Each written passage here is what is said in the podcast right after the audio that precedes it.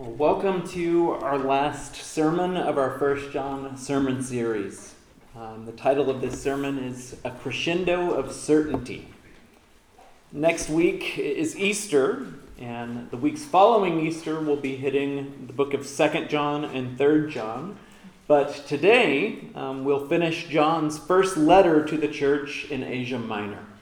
Uh, first, I just have to tell you that this is a large section of text. Um, it could have, maybe should have been two sermons. But I do think these two sections go together. So, particularly with reference to the second section, verses 13 through 21, we're going to fly at a pretty high level. So, just to give you a fair warning. Uh, second, since we're wrapping up the book, I want to very quickly remind us of the main point of the entire book. Um, the Apostle John's purpose in writing this letter is twofold to comfort the afflicted and to afflict the comfortable. In other words, he wants to give those who are true Christians assurance of their salvation. He wants you to know that you know that you know that you're a child of God. On the other hand, he wants to challenge those who are Christian in name only but who aren't actually children of God. That's a very dangerous place to be. And he's repetitively given us three different tests. Number one, the doctrinal test. Do you believe in the Jesus of the Bible? Fully God and fully man, who lived a perfect life and died a substitutionary atoning death in the place of ruined sinners. This is the root, the doctrinal test. Two, the moral test. Do you joyfully obey God's good and gracious commands? This is the fruit. And then, third, the social test. Do you love out of the overflow of Jesus' perfect love for you? More fruit. So, how can you know you're a Christian and have assurance in that? Believe in Jesus Christ keep God's commands, and love the brothers and sisters around you. All right, let's get into this text. Since we've already read it, I'm going to dive in, and this morning we're going to pretend that we're in a courtroom setting and Jesus is on trial. So, point one the charge. I want to remind us that the charge of the Gnostics was this the charge is Jesus isn't who he says he is. He's not the person that he claimed to be. Remember, one sect of Gnosticism was led by a man named Cerinthus, who taught that there was a difference between Jesus, the human son of Mary and Joseph, and the Christ. He taught that the divine Christ came upon Jesus at his baptism and then left him just before he went to the cross. Now, before you begin to think that this is just a, pencil headed, highbrow theology discussion, I want you to consider the implications. If Cerinthus is right, then it was Jesus, just a normal human that died on a Roman cross in between two thieves. Just a common man. Friends, a common man alone cannot die to atone for your sin. A common man can be an example of sacrifice for you. He can be a folk hero. He can be a portrait of tragedy. But your sin can't be transferred to him, and his righteousness can't be transferred to you. If Cerinthus is right, you and I are still dead in our sins because he wasn't the Lamb of God who came to take away the sins of the world. This is the difference between life and death. More on this later. So the charge was this Jesus is not the Christ. And I want to ask the question Is this not the same charge then as it is today. The New Age movement and most of our society for that matter, is happy to say that Jesus was a good person, even a good moral teacher, maybe a revolutionary of some sort. But the divine Christ? Not a chance. There's nothing new about this charge. It was the same then as it is today. So that's the charge. And I want us to remember what John wrote at the end of his gospel, because I think he's trying to do the same thing here at the end of this letter. John chapter 20, verses 30 and 31. John says, Now Jesus did many other signs in the presence of the disciples, which are not written in this book. But these are written so that you may believe that Jesus is the Christ, the Son of God and that by believing you may have life in his name. John is speaking to the Gnostics and he's speaking to us today. He wants us to believe. What does he want us to believe? That Jesus is the Christ, the Son of God, and that through this we might have life. So that's the charge that, that Jesus isn't who he said he was. Now, point two the witnesses. In any courtroom, there are witnesses that are called to the stand. This courtroom's no different. And I'll point out that the believability of the case often rests upon the reliability of the witnesses. If a witness is called to the stand and they're known to be unreliable for some reason, it's really hard to win the case. Look what John does. Here in our text, back in 1 John chapter 5, verses 6 through 8. He says, This is he who came by water and blood, Jesus Christ. Not by the water only, but by the water and the blood. And the Spirit is the one who testifies, because the Spirit is truth. For there are three that testify the Spirit, and the water, and the blood, and these three agree. What's he talking about? Water and blood. Well, some scholars disagree on this, actually. Some think that he's referring to the sacraments of baptism and the Lord's Supper, water and blood. Now, others think that it's a reference to the blood and water who, which came out of Jesus' side in John chapter 19 as the soldier speared him. But the most clear, uh, clear and compelling argument, and the overwhelming majority view, is this that water refers to Jesus' baptism, and blood refers to his crucifixion. And in the context of 1 John and his argument here, this makes perfect sense. So check this out. John's first witness he brings to the stand is water, Jesus' baptism. Let's go read. What happened at Jesus' baptism? Matthew chapter 3, verse 13 through 17. Then Jesus came from Galilee to the Jordan to John to be baptized by him. John would have prevented him, saying, I need to be baptized by you, and do you come to me? But Jesus answered him, Let it be so now, for thus it is fitting for us to fulfill all righteousness. Then he consented. Verse 16 And when Jesus was baptized, immediately he went up from the water, and behold, the heavens were opened to him, and he saw the Spirit of God descending like a dove and coming to rest on him. And behold, a voice from heaven said, This is my beloved Son, with whom I am well pleased.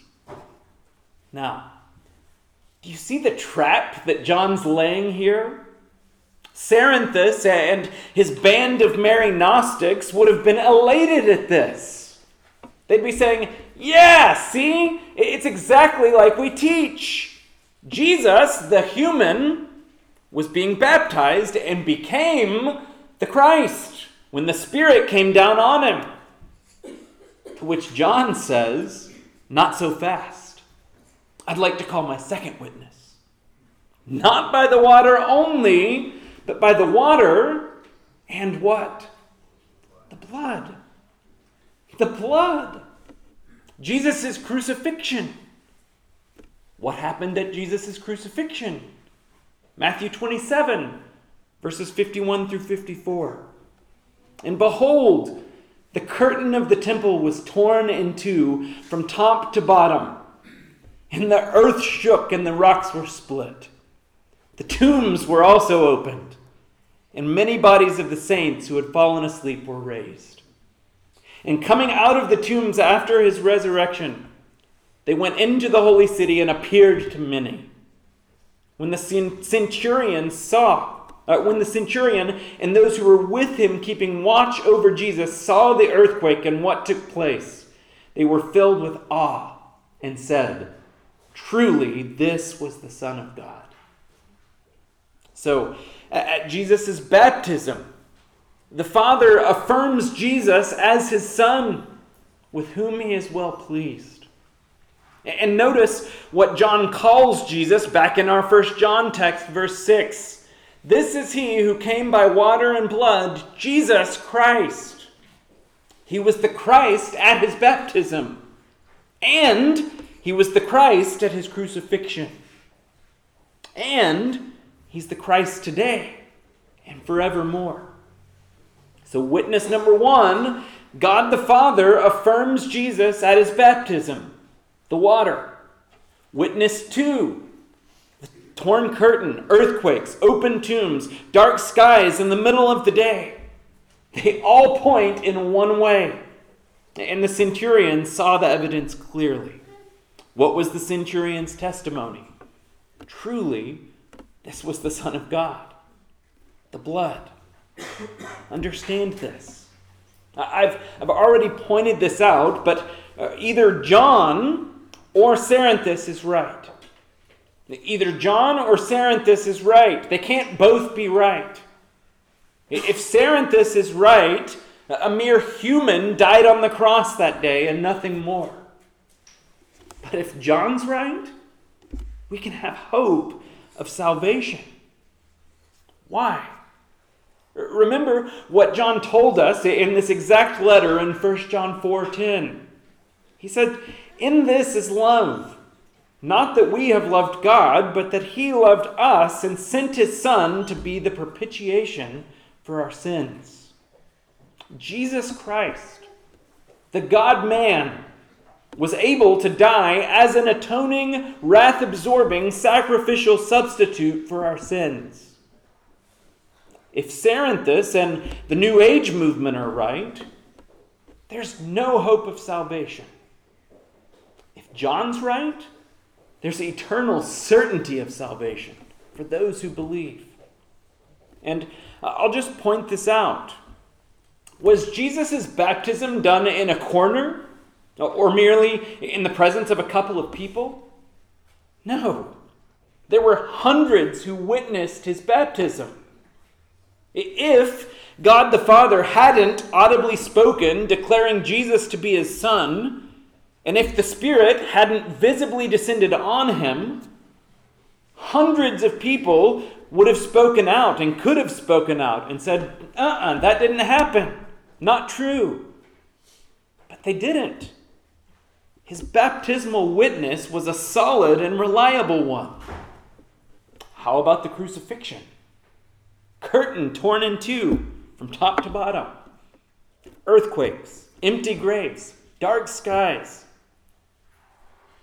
If it didn't happen that way, thousands of eyewitnesses could have cried foul and said, No, not true. But they didn't. The blood is a solid and reliable witness. Now, witness number three what does John say? Look at verse 6 again. This is he who came by water and blood, Jesus Christ. Not by the water only, but by the water and the blood. And the Spirit is the one who testifies, because the Spirit is the truth. So, witness number three is the Spirit Himself.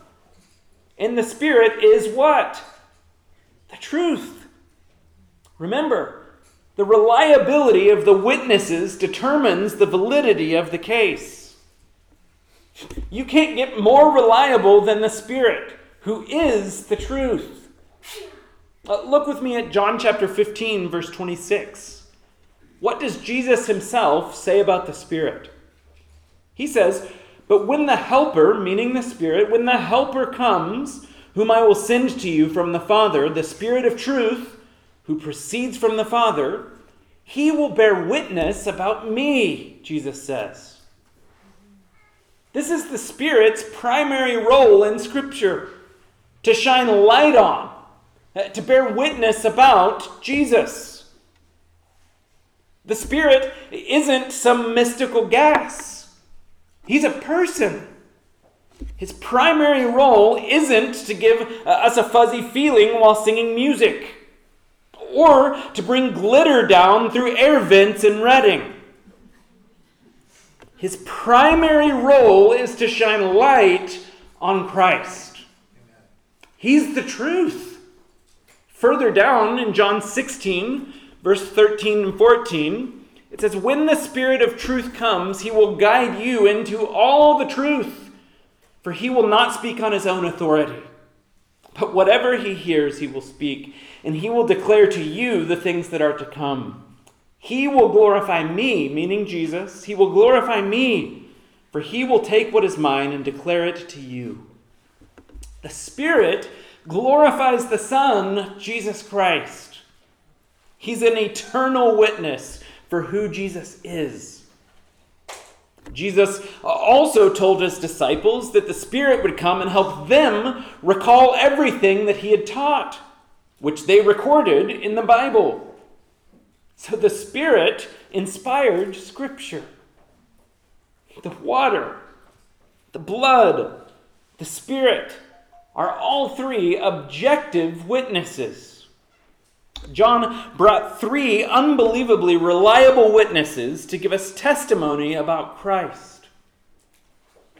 What's he doing here? First, he's making a proper case according to the law. What does Deuteronomy 19:15 say?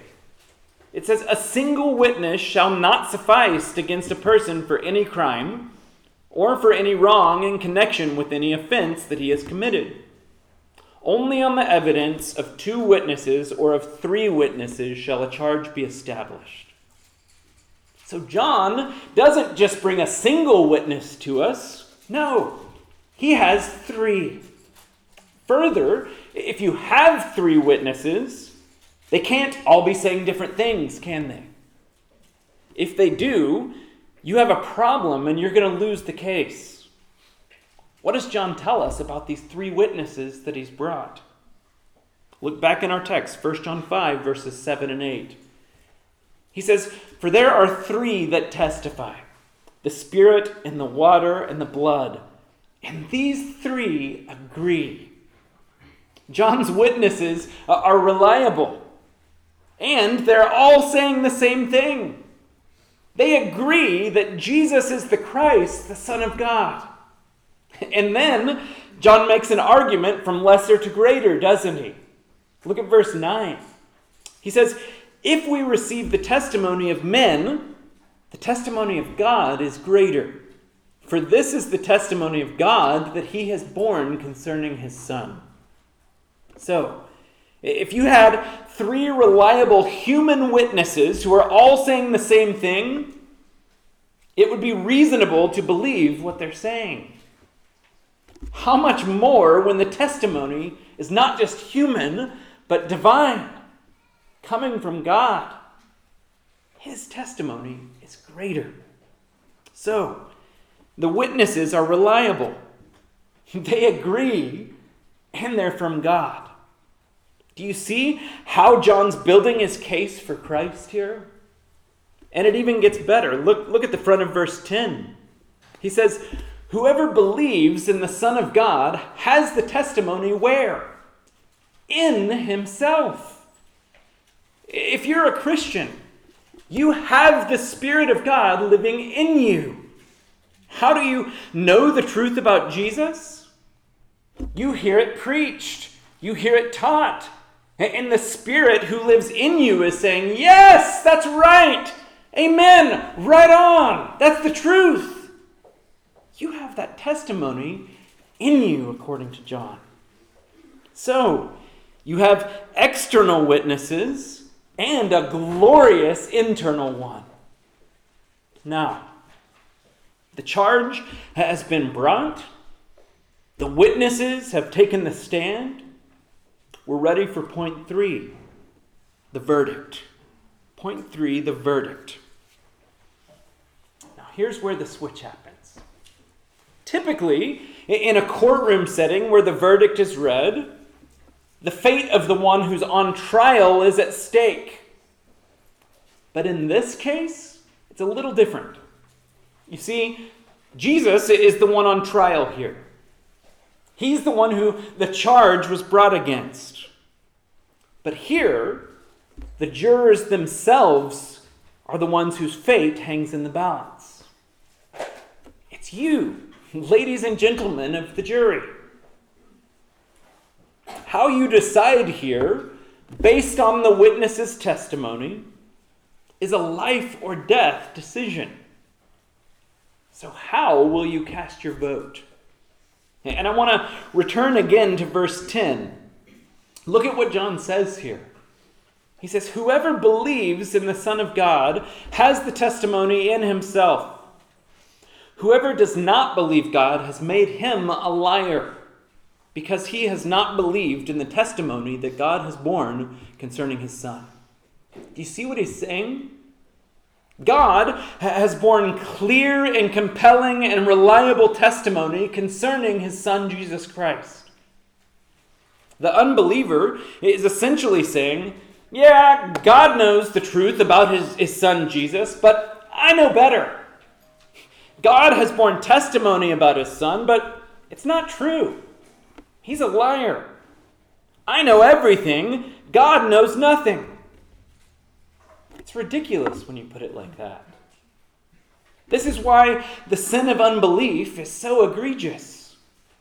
God has revealed the truth of Jesus at his baptism, at his crucifixion, certainly at his resurrection, and has continued to reveal him through his Spirit through the Bible.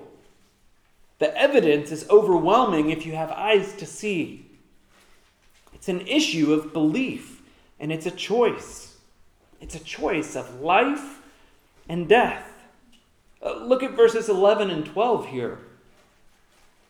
And this is the testimony that God gave us eternal life. And this life is in his Son. Whoever has the Son has life. Whoever does not have the Son does not have life. Jesus says, I am the way, the truth, and the life.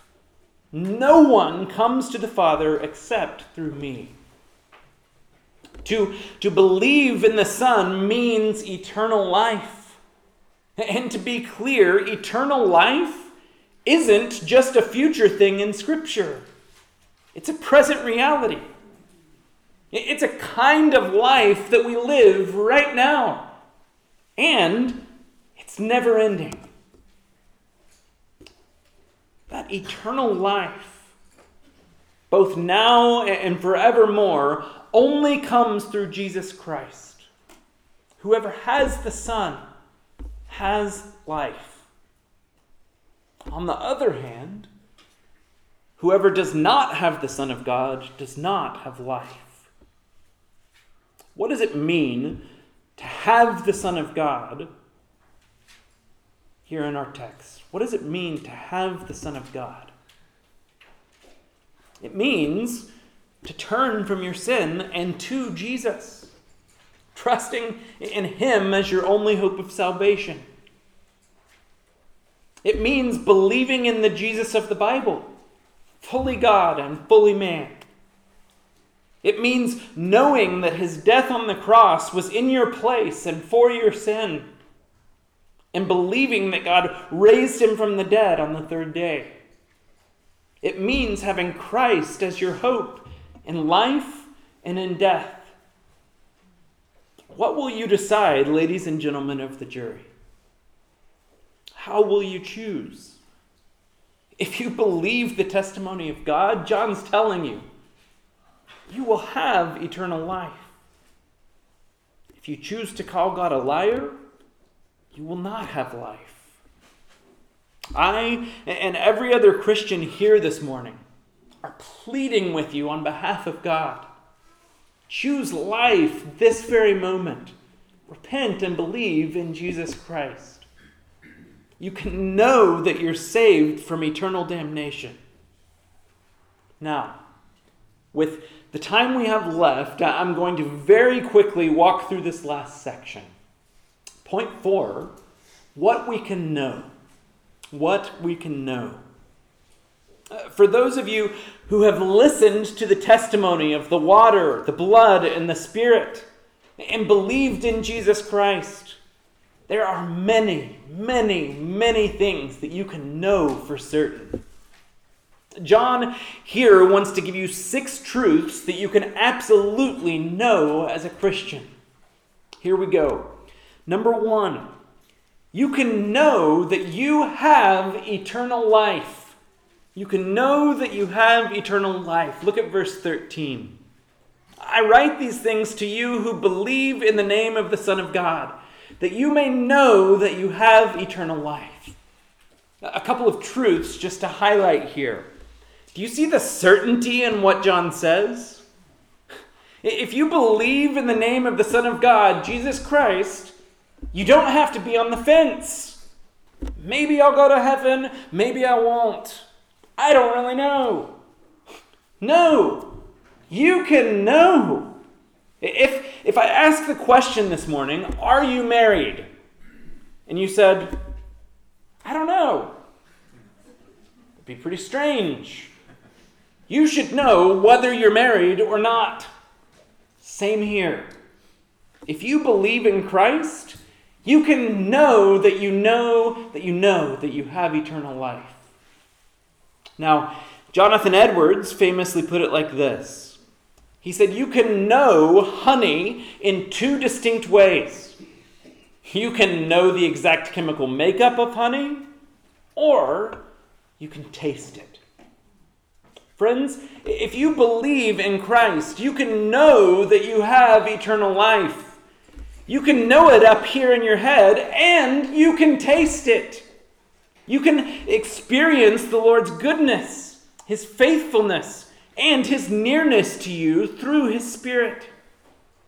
Second, and I've already hit on this, but look at the verb tense here. You may know that you have eternal life. You have eternal life. John doesn't say that you will have eternal life. He says that you, Christian, have it right now. Eternal life isn't just in the future, it's a present reality for the believer. So we can know that we have eternal life. Second, we know that God hears us when we pray. We know that God hears us when we pray. Look at verse 14. And this is the confidence that we have toward Him that if we ask anything according to His will, He hears us. I'm not going to spend a huge amount of time here, but this is an astounding truth that I would love for you to go home and meditate on. You, Christian, you have the God of the universe's ear. He hears your prayers. If that doesn't blow your mind, I don't know what will. You have the God of the universe's ear.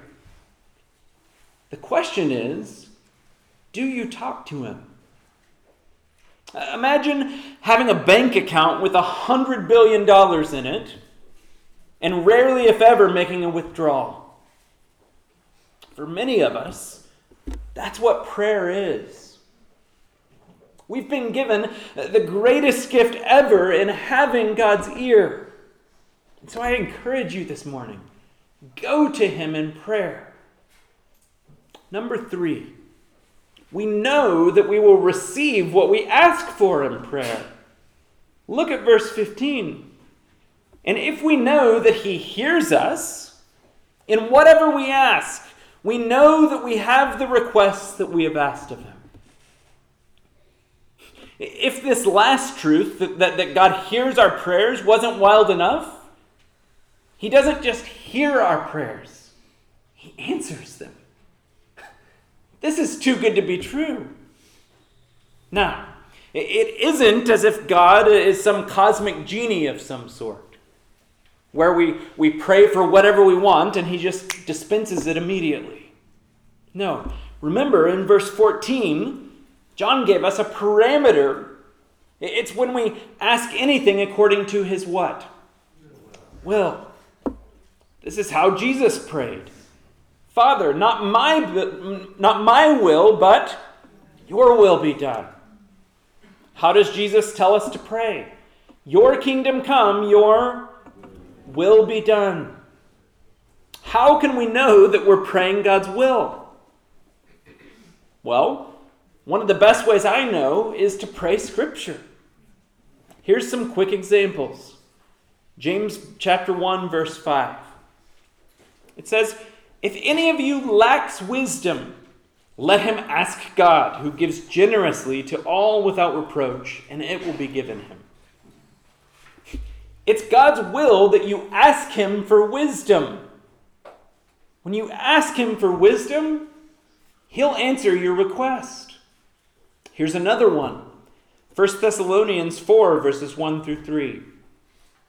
Finally, then, brothers, we ask and urge you in the Lord Jesus that as you received from us, how you ought to walk and to please God, just as you are doing, that you do so more and more. Verse 2. For you know what instructions we gave you through the Lord Jesus. For this is the will of God, your sanctification. God's will is your sanctification, which means growth into Christ likeness. What if you prayed today that God would sanctify you? Is that God's will? Yes, it is. He'll answer it. What about Genesis chapter 12, verses 1 through 3? This is the, the Abrahamic covenant, or, or the covenant that God made with Abraham. Now the Lord said to Abram, Go from your country and your kindred and your father's house to the land that I will show you. And I will make of you a great nation and I will bless you and make your name great, so that you will be a blessing. I will bless those who bless you, and him who dishonors you I will curse. And in you all the families of the earth shall be blessed. Is it God's will that the nations be blessed through Christ, the seed of Abraham? Yes, it is. What if you started praying for world missions and that the gospel would go forth to the nations? Is that God's will? Yes, God will answer that prayer. This certainly is not the only way to pray. But when you feed your prayers with Scripture, you're a lot more likely to pray God's will. Now, I'm tempted just to skip over verses 16 and 17 because this is a whole can of worms, but I won't. John has just told us that we have God's ear and that he answers our prayers. Then he gives us some specific thing that we should pray for. Look at verses 16 and 17. If anyone sees his brother committing a sin not leading to death, he shall ask, and God will give him life. To those who commit sins that do not lead to death. There is sin that leads to death. I do not say that one should pray for that. All wrongdoing is sin, but there is sin that does not lead to death. There are so many different views on these verses. And it would take an entire sermon to untangle many of them. So I'm just going to tell you what I believe John's saying. He seems to be saying, following that the train of thought here of 1 John, Christian, you have God's ear. He hears your prayers. He answers your prayers. If you see another Christian that's in sin, don't talk to everyone else about it in gossip. Talk to God about it. Pray for your brother and sister. The best thing in the world that you can do for your Christian brother or sister is to pray for them when you see them in sin. Praise God that a Christian sin does not lead to death. Amen. Because they're, they're forgiven because of Jesus. But you should still pray for them. Now, when it comes to the non believer, their sins will lead to death. Why? Because their sins are, are worse than all of ours? No, because they don't have the Son of God. Remember, they don't have life. John has just told us that. Here's what I think John's saying here. For those who, who don't have the Son, you shouldn't necessarily be praying for their sin, but for their salvation. If my neighbor down the street sins with alcohol and he's drunk all the time, and I pray that he gets sober but he never comes to Christ, how good is that? If you're praying for your lost friends, pray that they'll come to believe in Jesus. If you see your brother or sister in sin, pray for them. You have the creator of the universe's ear. Number four, fourth thing that we can know. We know that God's children are changed and protected. Changed and protected. Look at verse 18. We know that everyone who has been born of God does not keep on sinning, but he who was born of God protects him, and the evil one does not touch him. John has already hit both sides of this multiple time in this letter. A Christian is not without sin. Anyone who, who claims that is a liar, John told us. And a Christian grows in godliness over time. They're not stuck in habitual sin as a way of life. They're changed. And they're protected. Why are we protected? I love this truth here. Look at the text. Why are we protected? Because he who was born of God, he who was born of God, who is that? Jesus. It's Jesus. He who was born of God protects him, and the evil one does not touch him. If you're a Christian, you're protected from Satan by Jesus himself. You can know that this morning. Check out John chapter 17, verse 12. Look at how Jesus protected his disciples. He's praying this. He says, While I was with them, I kept them in your name, which you have given me. I have guarded them, and not one of them has been lost except the son of destruction, that the scripture might be fulfilled. Look what 1 Peter 1 3 through 5 tells us. Blessed be the God and Father of our Lord Jesus Christ. According to his great mercy, he has caused us to be born again to a living hope through the resurrection of Jesus Christ from the dead to an inheritance that is imperishable, undefiled, and unfading, kept in heaven for you, who, by God's power, are being guarded through faith for a salvation ready to be revealed in the last time. God's power is guarding us through Christ. How about Jude 24 and 25, the doxology at the end of the letter? It says, now to him who is able to keep you from stumbling and to present you blameless before the presence of his glory with great joy. To the only God, our Savior, through Jesus Christ our Lord, be glory, majesty, dominion, and authority before all time, now and forevermore. Amen. If you are a Christian, you're protected from Satan by Jesus. You can take that to the bank. Fifth, we know that we are from God. We know that we are from God. Look at verse 19. We know that we are from God, and the whole world lies in the power of the evil one. See the contrast here. Uh, the Christian can know that they're from God, safe in the arms of Jesus.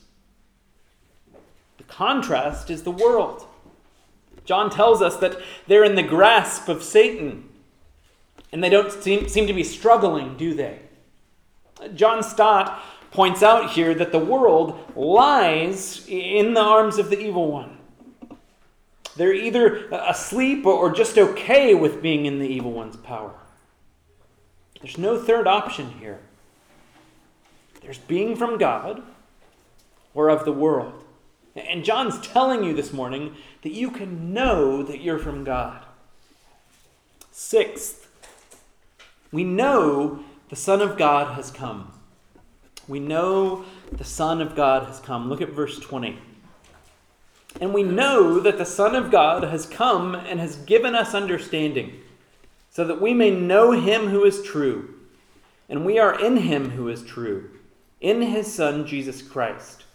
He is the true God and eternal life. Do you see the certainty in all of this? Christian, you don't have to be squeamish about planting your stake in the ground and standing firmly on these truths. You can know them. Jesus, the Son of God, has come in the flesh. You can know him. You can uh, abide in him. You can know that he's the true God and the eternal life. John isn't hedging his bets here. He's speaking exclusively and with authority. Now, in closing, look at how John ends this letter. Verse 21 Little children, keep yourself from idols. Little children, keep yourself from idols. At first glance, this seems like a weird way to end the letter, doesn't it? Seems kind of uh, out of left field or a weird shift from what he's been saying but it's not. I want us to understand this. An idol is anything that takes the place of God. John's saying, Christians, stay away from imposters. And is this not what he's been teaching us all along? The Jesus of the Gnostics is an impostor. Stay away from that. The God of obeying your own whims and desires above God's commands. That's an impostor. Stay away from that. The God of selfishness above loving the brothers is an impostor. Stay away from that. There's only one true God, and He's revealed Himself through His Son, Jesus Christ. There are so many things in this world trying to distort that truth. John says, Little children, keep yourself from idols. Believe in the true Jesus. Obey God's good and gracious commands. Love your brothers and sisters. Let's pray.